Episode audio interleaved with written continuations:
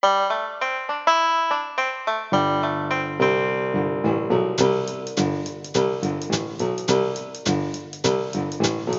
there, friends, and welcome back to Moving Right Along, a Muppet movie podcast brought to you by ToughPigs.com. This is the podcast where we watch the Muppet movie two minutes at a time and talk about it a lot. I'm your host, Ryan Roe, And I'm your other host, Anthony Strand. And we're very happy to have today's extremely special return guest with us. Introduce yourself, return guest. Hello, I am Ryan's younger sister, Erin. Welcome back. Thanks. Thanks for joining us again. Today we're looking at minutes 85 and 86 of the Muppet movie, in which Lou Lord's receptionist continues to deny the Muppets access, but they get in anyway and confront Lou Lord himself. So we pick up from last time with Cloris Leachman as the receptionist, telling Kermit that he can't just come in off the street, especially not with all these animals. To which Kermit replies, Animals? What's wrong with animals? And then, of course, Animal has the line, Animal! I love I love the idea that Animal says his name like a game show host. yeah, Animal has the line, Animal. And that's, that's exactly what's happening. Um, Now, the receptionist. Oh, oh, yeah, this is something I, I was gonna. I was talked last week about how great Cloris Leachman was in her limited screen time. So she has the line, "This is a movie studio, not a zoo," but she just gives it the perfect delivery, and I can't even really recreate it. But it's like, "This is a movie studio, not a zoo." She just puts so Well- much into it. What I love about it is how the word zoo almost comes out like the first sound is like a. It's like this is a movie studio, not a zoo. Like it's just this like haughty 1930s society ant delivery. I- Yeah, I actually had to listen to that line a few times because I couldn't understand what she was saying uh, when she was saying zoo, just because, you know, she was just, she put such an emphasis on it. I kept thinking she was saying new. This is a movie studio, Oh. not a new. Yeah, and I was like, what's a new? like, I don't know. What's a new with you? But I really like the way she says it. Yes, it's perfect. She just wrings every possible drop of comedy out of that one line. hmm So good. So she's ordering them to leave. Why? Because she's allergic to animal fur. and uh, so we we talked about this last time. Like Worldwide Studios put an ad in Variety seeking frogs. So I feel like even if she's gonna make the others all wait outside or leave the building, shouldn't she at least let Kermit in to see Lou Lord? Well, and even Kermit thinks it's like because he doesn't. Ha- Kermit says, "I may not be one of your fancy Hollywood frogs, but I deserve a chance," which means that Kermit is thinking something like, "Is it because I don't have an agent or something?" You, you know, which I never thought about before. because he didn't bring in like his 8x10 headshots. Right, right. Although I wonder who these fancy Hollywood frogs are. Um, I I, I could think of one, Michigan. Michigan Frog. J Frog, yes. Other than that- Um, I, I'm- I don't know. yeah, I mean, I guess that's that's probably partly how Kermit became such a big star because there was room in Hollywood for a famous frog. Because yeah, I can't really think of any others. So yeah, we we mentioned last week in the June twelfth draft of the screenplay, she told them that the auditions were actually canceled. But here it's just like she doesn't want to let them in, and by the way, they have to leave because she's allergic to animals. Um, but Kermit here, they've come too far. Kermit says they're going to sit right here in the office until she gives them a chance. She starts sneezing, and Kermit turns up the fan in the corner of the office, so all this fur blows toward the receptionist. Um, Fur and feathers. You know, Camilla's there. Right, yeah. So, as far as I can tell, there are four characters here who are, like, you could reasonably expect would give her trouble with her allergies. And that would be Fozzie, a bear, Rowlf, Mhm. a dog, Miss Piggy, a pig, and Camilla, a chicken. She doesn't have fur, but she has feathers. I, I Um, mean, I, I think animal clearly is Well- here. Like animal could be. Yeah, so that's what I was getting. I mean, Gonzo, we don't really know what he is. Maybe he's an animal. Maybe she's allergic to him. Um, I I don't know if is anyone allergic to frogs. Is there anyone who's allergic to frog dander? She specifically says animal hair, and frogs don't have any hair. That's true. Although Kermit is fuzzy. Yeah, just because he's made out of felt, I think. Yeah, but all the other guys are, are humanoid. So like Bunsen, Beaker, Janice, Doctor Teeth, Floyd, Zoot, they're they're definitely people ish. You left out Scooter. Poor Scooter. Oh yeah. Well, Scooter is not in the shot that I happen to be looking at at this exact moment. But yes, Scooter is also human-ish. Um, but animal, yeah, it's so interesting that we specifically see animals fur flying, and then uh, Floyd even says, "Go get him, animal." Uh, So it's like, I, isn't animal kind of supposed to be a person too? Like he's a guy in the band, or is he some sort of animalistic creature? Or am I thinking about it too much? Well, you're, you're definitely thinking about it too much. Thank that's you. the whole. That's what we're doing here. Yes. I mean, we've made it through 43 episodes of this podcast, overthinking the Muppet movie. So don't stop now. Um, but yeah, I think I think Animal is supposed to be a. Let's say he's more of like a um, Sasquatch or something. so it's you're. a crypt- let's call Animal a cryptid. Oh, I kind of like that. Yeah. So you you don't think he's a person in the same way that that like Scooter is a person? I think Floyd puts him on a leash and takes him for walks. That's true. Yeah. All Mm. right. Um, Cool. Also, I just now noticed that it looks like right when the fan starts, like there's a really big like lock of hair that falls right off of Animal's head. Animal is going bald. Yeah, I, I wonder if then there's maybe like a, a crew member or an assistant puppeteer down there, like sort of tossing that up into the fan so it catches it and blows across the room. So Probably. I I went I when I was doing my research for this podcast, um, I looked up the movie on IMDb, and I was just reading through the goofs. You know, IMDb has like a section where there's like you know little things that might have gone wrong. Mhm. Yeah. Um, they list so it says that when they first enter the front office and speak to the secretary, the fan is already turned on in the background. However, Kermit then turns the fan on from the off position to spread the animal dander. But I kept going Oh. back to try and watch that, and I didn't quite see the where the goof was. All right. Yeah, I think he turns it up. I think I think it's just already on because it's a hot day in the summer in Los Angeles, and then he turns it up. Yeah. So, oh well, you know, it's it looks like it's holding still in this. Well, no, it's kind of hard to tell. Yeah, it might have been just on a lower setting and he turns it up. But Yeah. um, yeah, I, I wouldn't be surprised if nobody was really paying attention to that in the previous shot. Yeah, I don't know how anybody would have ever like found that as a goof. Yeah, you'd have to be paying very close attention. because then I kept going back and looking for it and I couldn't find it and then I wanted to you know and then I was like well that's that's not even a goof if you're gonna you know if you're gonna say that they messed something up then better make sure that they actually did mess it up Sounds like that IMDb editor is the one who made the goof. I know exactly I would say inconclusive at best. okay me Yeah. too I'll send a letter Dear Mr. IMDb, uh, all this hair and, and feathers are flying everywhere. Uh, at this point, as um, Cloris Leachman is having an allergy attack, we hear Fozzie say, Allergies are nothing to sneeze at. And then Rowlf says, I'm allergic to cats myself. And, and then and then we hear Fozzie say, "Really?" Oh, is that what he says? Yeah, because Fozzie is very interested in in Rowlf's cat allergy. Yeah, it's it's a cute joke, and it happens when the two characters are off screen. So I wonder if it's one of these things that was looped in later. I think they were in the studio recording their sounds for the um, henchmen in the in the Professor Krassman scenes. Yeah.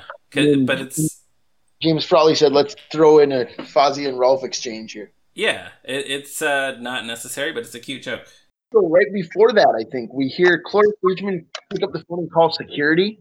Yeah, And what I've never noticed until today is she says security, and then she says, "This is Miss Tracy," which um, Oh, late we'll see next week. Lou Lord is going to address her as Miss Tracy over the intercom, but I never noticed said her own name until until watching it for this podcast. That's cool. I, I've never been 100% sure whether she actually was Miss Tracy. Yeah, she says it. She says, "Security, this is Miss Tracy." There we go. See, we learn something new every week on this podcast. Indeed. Uh, but here's the thing about this whole allergy attack. It, it's an it's an attack of of giving her an allergy attack. So it's an allergy attack attack. Uh, is this the meanest thing Kermit does in this movie? Because he's deliberately uh, incapacitating this woman. Right. Although, what I, I mean, yes, it's, it's mean, but then as they're walking in, Kermit cheerfully says, "Thanks, Miss," on the way past. Yeah, I actually wrote down that same comment with the word cheerful. So Yeah. Well, it's such a nice Kermity touch that, like, even though she's like sitting on the floor trying to catch her breath, desperately waving dander away from her face, right, he just says, "Thanks, Miss." yeah, he he's totally uh, yeah exploited her vulnerability and left her collapsed in a heap on the floor. But he's still nice. I didn't think about that. Yeah, it it's, it just seemed a little you know. There's a lot of talk about what would Kermit do, what wouldn't Kermit do. It- it- Is Kermit a guy who's just nice to everybody all the time? So I would argue that this is evidence that Kermit is not always nice to everybody all the time. Even though ultimately he still has the, the friendly streak. Yes. Right. So uh, she pushes the button, she opens the door, and the Muppets enter the large, uh, spacious, and uh, fancy looking office of Lou Lord. Well, I, I actually counted. So we see that shot, that shot of them walking head on, and then it cuts to a wide shot of all these tiny little Muppets walking across this enormous office. That shot, the second shot, lasts for 11 seconds. The one where they're just walking across the room.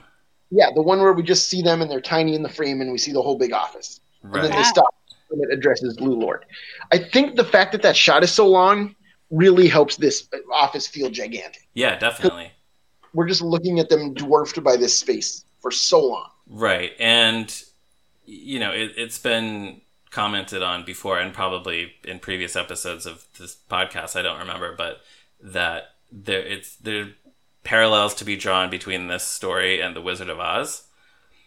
So this is very much kind of like the moment where the gang enters the the giant hall and approaches the Wizard of Oz Sure. Yeah. Hmm. to to request uh, all the things that they want from him. Um, although I, now that I'm looking at this shot, this might be a real office, which also explains why the Muppets are so small in the shot because they have to use like the couches and things to hide the puppeteers. Yeah. Yeah. Like they couldn't dig a hole in a real movie executive's office. Right. You think it's well? I guess they shot this in Los Angeles, so it's not it's not the real Lou Grade's office. Oh no, that would that would be fun though. We should mention for listeners who don't know, uh, Lou Lord is a parody or affectionate homage to Lord Lou Grade, who we mentioned uh, film, but was the producer of the Muppet Show and the producer of this film. Yeah. Um, I see one, two, three, four, five Oscars Yeah. um, behind Lou Lord's desk. So um, I guess in addition to uh, packaging blockbusters, he's also had critical acclaim with his movies. so there's this great m- musical flourish too that it's it's like the kind of music cue that you associate with like somebody ascending to heaven or like uh, a ray of light coming down from heaven. It's it's very much like this is a this is it. This is the magical moment. We're here. Yeah, I so I haven't I can't remember the last time I I watched I mean I, I listened to the the podcast of course, but it's been a while since I've watched the movie and I so I couldn't remember like who Lou Lord was going to turn out to be. And so I remember I was like looking down at the time because I was really nervous that I wasn't going to get to see the chair turn in this clip. and that I wasn't gonna get to know who it was because I was like, I don't remember who it is. Who is this guy? Um, so it, and that with the music, it ended up being very suspenseful for me. Yeah Sure. now here's the question though did you actually recognize old orson welles when he turned around I did not. no, I I was like, oh, and then I googled who who is that. Yeah. Well, so who is that? Who is Orson Welles, Ryan? Who is Orson Welles? A- a- a- am I saying who Orson Welles is? Oh Okay, well, I, whatever. He's a legendary actor and director. I'm happy. to he- hear it. No, Uh, whatever. yeah, yeah, he he starred in and directed Citizen Kane and Touch of Evil, among many others. Um, by this point in his career, he I was at a point where he was not above doing voiceovers for commercials for frozen peas. Huh. You, you can find those uh, the famous outtakes um, probably on YouTube where he's doing a commercial for Findus frozen peas and he gets really cranky and starts uh, insulting the producers. Right. And But- and honestly, millennials might recognize him best as the basis for Maurice LaMarche's voice of the brain on Animaniacs and Pinky and the Brain. Yeah, yeah, Brain Oh, is yeah. absolutely a riff on Orson Welles. Right. Um, but also, um, I was gonna say he also he he acted in many films that he didn't direct. Um, probably most memorably, The Third Man, A Man for All Seasons, and Transformers the movie. Yeah, Transformers, the the animated movie, which was his last role. Right. Yeah, he died in 1985. He died before it came out. In fact. Yeah, kind of crazy that this this legendary figure of Hollywood, his last role was playing a like a giant talking planet in a movie based on action figures. He also um one thing we should mention in 1979, the same year as the Muppet movie, he made a pilot for a talk show that did not get picked up. Oh, I totally forgot to put this in my Ah. notes. Yeah. So it's called the Orson Welles Show. This pilot is about 90 minutes long, I think. 90 minutes of actual talk show. Um, and among the guests were Jim Henson, Frank Oz, and the Muppets. Um, so f- like that's when I saw it was it was on the it was on the Muppet tape trading circuit. Um, you know, in the in the early 2000s. I think I got it on DVD in about 2005 or something. Yeah, that sounds about right. Um, but so I wanted to just mention a couple of quotes from this.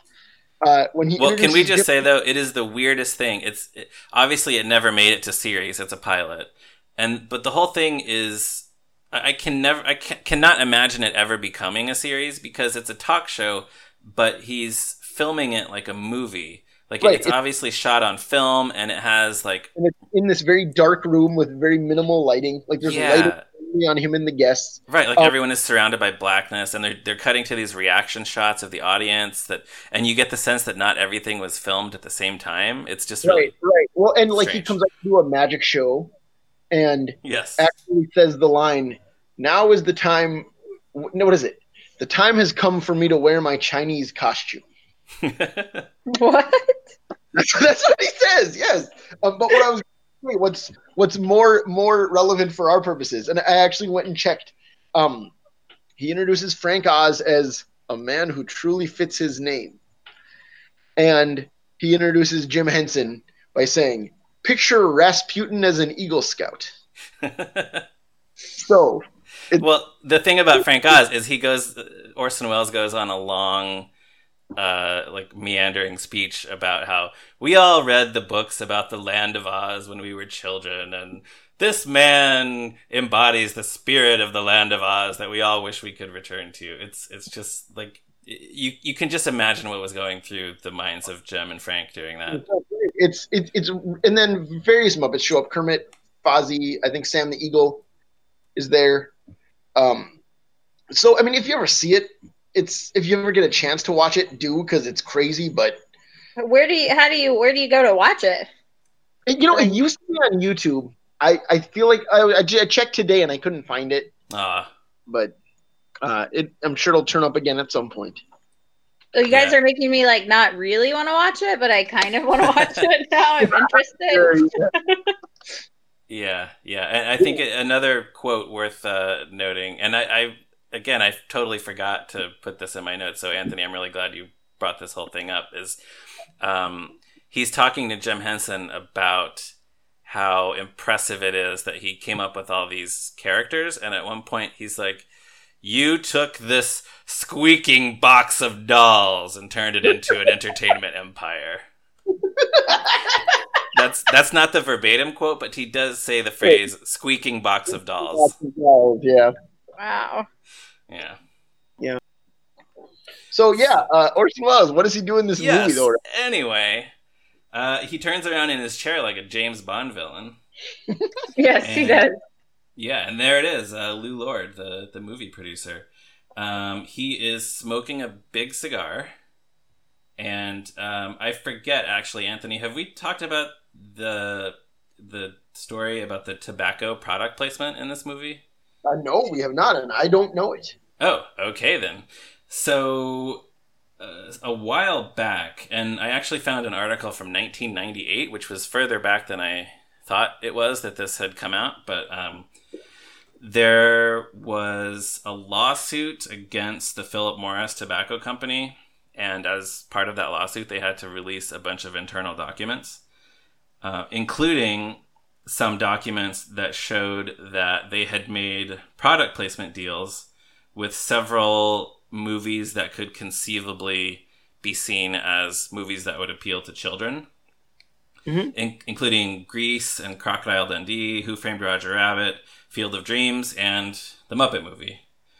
Um, so in this news article, it said Philip Morris supplied the Muppet Movie filmmakers with tobacco products which means that they I don't know if they like they were giving everyone free cigarettes and cigars on the set, but it was it was in exchange for them depicting characters smoking. Right, but do you think anybody? I mean, I, I, guess whatever. I, I, it happened. Okay, but really, is anybody going to watch the Muppet movie as a kid? Be like, boy, Milton Berle and Orson Welles are smoking cigars. Well, it's a great question and I don't I mean, it never would have occurred to me like I want to be cool like Milton Berle and Orson Welles and go Orson Welles. smoke. Yeah, I, I, neither of these are guys that I ever wanted to emulate necessarily.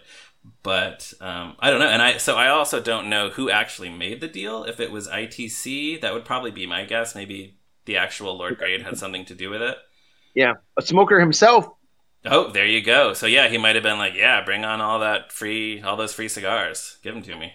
So Yep. uh, it's yeah, it's it's kind of a weird little footnote to the movie, and and kind of um, disappointing. But if any children are listening to this podcast, don't smoke. As, as, as my three year old daughter likes to say, if you smoke, you can maybe die. hmm Yeah, it's true. Don't do it. Yeah, that should be on a poster.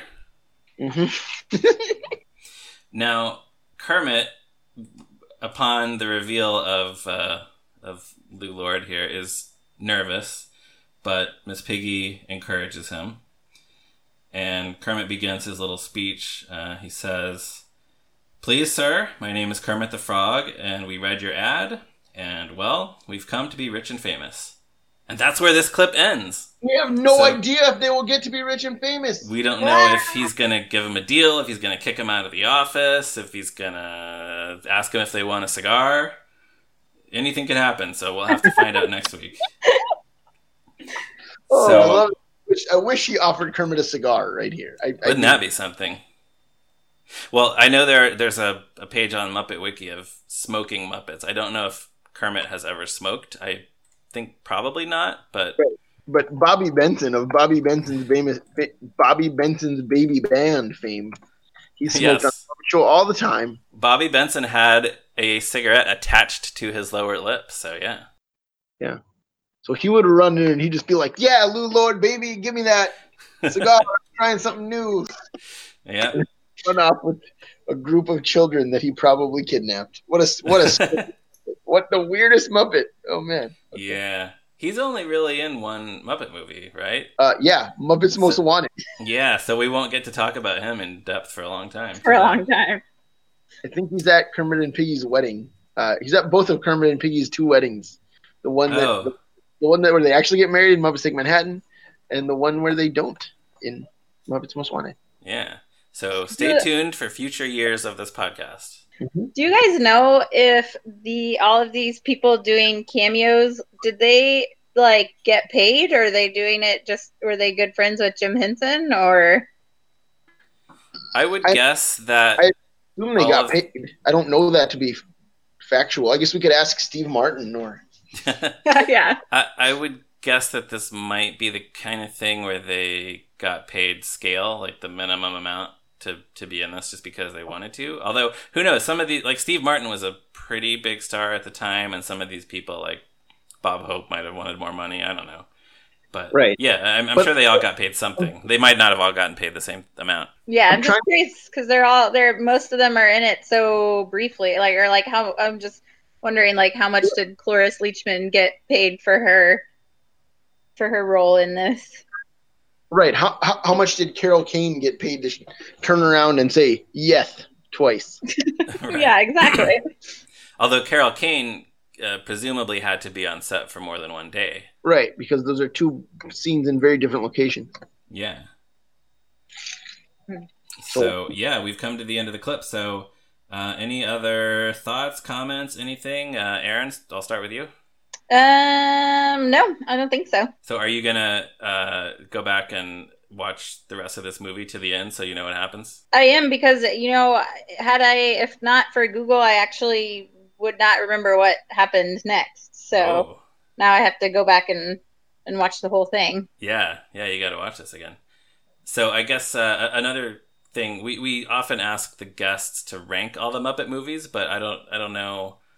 Would you, based on what you remember about them all, would you say this one is your favorite? Do you remember which one is your favorite? I I can't really confidently say, I guess. Especially because if I I don't want to say one and then have and then have all of you Muppet fanatics be like, "Oh, that's the worst one." Well- Oh, all all opinions are valid. Yeah. No, I I- I uh, I don't know. I'll have to I mean, I'm this I'm motivated now to go back and watch this one and some of the other ones. So, I'll I'll get back to you. Great, yeah, and you know, if not before, I'll I'll bring all the Blu-rays home for Christmas. Yeah, there we go. That's perfect. And and I can tell you from when we did our Muppetational May challenge on Twitter, every Muppet movie is somebody's favorite and somebody's least favorite. really? Yeah, so there are no wrong answers. Although Muppets from Space is not good. Yes, yeah, but there are a few I could say that I know you would probably be a, a little bit judgy about it. Yeah. Muppets from Space is not good, but it's not the worst Muppet movie. All right. All We'll talk about, we'll talk about We'll that. come back around to that. So, Anthony, did you have any final thoughts? No, I just wanted to talk about the Orson Welles show for a long time, so I got to do that. I'm glad we did. I want to go watch that now. yeah, me too. And with that, we will wrap things up for this week. So, listeners, please check out toughpigs.com on the internet, as well as on Facebook and Twitter and various other places. You can find me on Twitter at me Ryan Roe. You can find Anthony on Twitter at Zeppo Marxist. And Aaron, is there anywhere on the internet people can find you? Um, no. Good answer. really. Don't fall down the Twitter rabbit hole. Yeah, I'm not on Twitter. I'm not cool enough. More power to you. So, uh, in that case, uh, listeners, if you have a minute, please give us a positive review on Apple Podcasts or iTunes or any other podcast app that lets you rate and review. And tell all your friends about the show. And we'll see you back here next week for another episode of Moving Right Along. Goodbye. Goodbye. So